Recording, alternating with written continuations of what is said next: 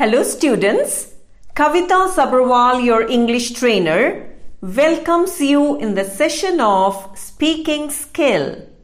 Today, we are going to talk about food preparation methods.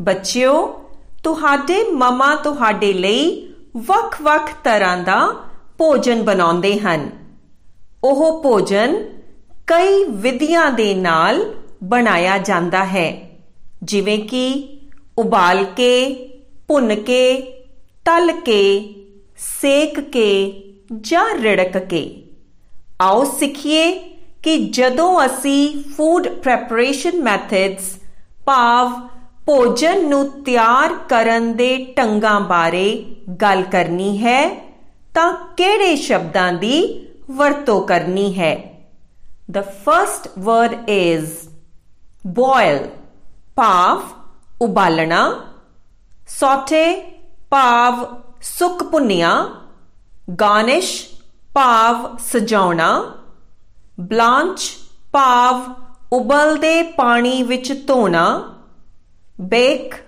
ਭਾਵ ਤੰਦੂਰ ਉੱਪਰ ਪਕਾਉਣਾ ਜਾਂ ਸੇਕਣਾ ਵਿਪ ਭਾਵ ਰੜਕਣਾ ਰੋਸਟ ਭਾਵ ਪੁੰਨਣਾ ਫਰਾਈ ਭਾਵ ਤਲਣਾ ਮੈਰੀਨੇਟ ਭਾਵ ਲੂਣ ਲਾਉਣਾ ਪਿਆਰੇ ਬੱਚਿਓ ਇਹ ਸਨ ਸ਼ਬਦ ਤੇ ਆਓ ਹੁਣ ਸਿੱਖੀਏ ਕਿ ਇਹਨਾਂ ਸ਼ਬਦਾਂ ਨੂੰ ਅਸੀਂ ਵਾਕਾਂ ਵਿੱਚ ਕਿਵੇਂ ਵਰਤ ਸਕਦੇ ਹਾਂ bring the water to a boil sauté onions until soft garnish your dish with fresh coriander.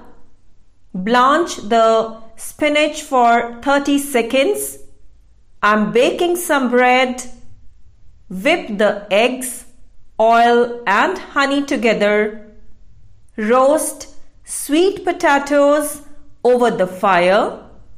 Fry the breadcrumbs until golden brown.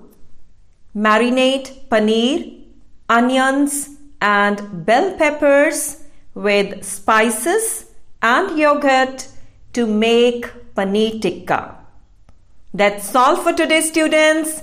Listen to the audio again and again and learn to talk about food preparation methods. Keep listening, keep learning.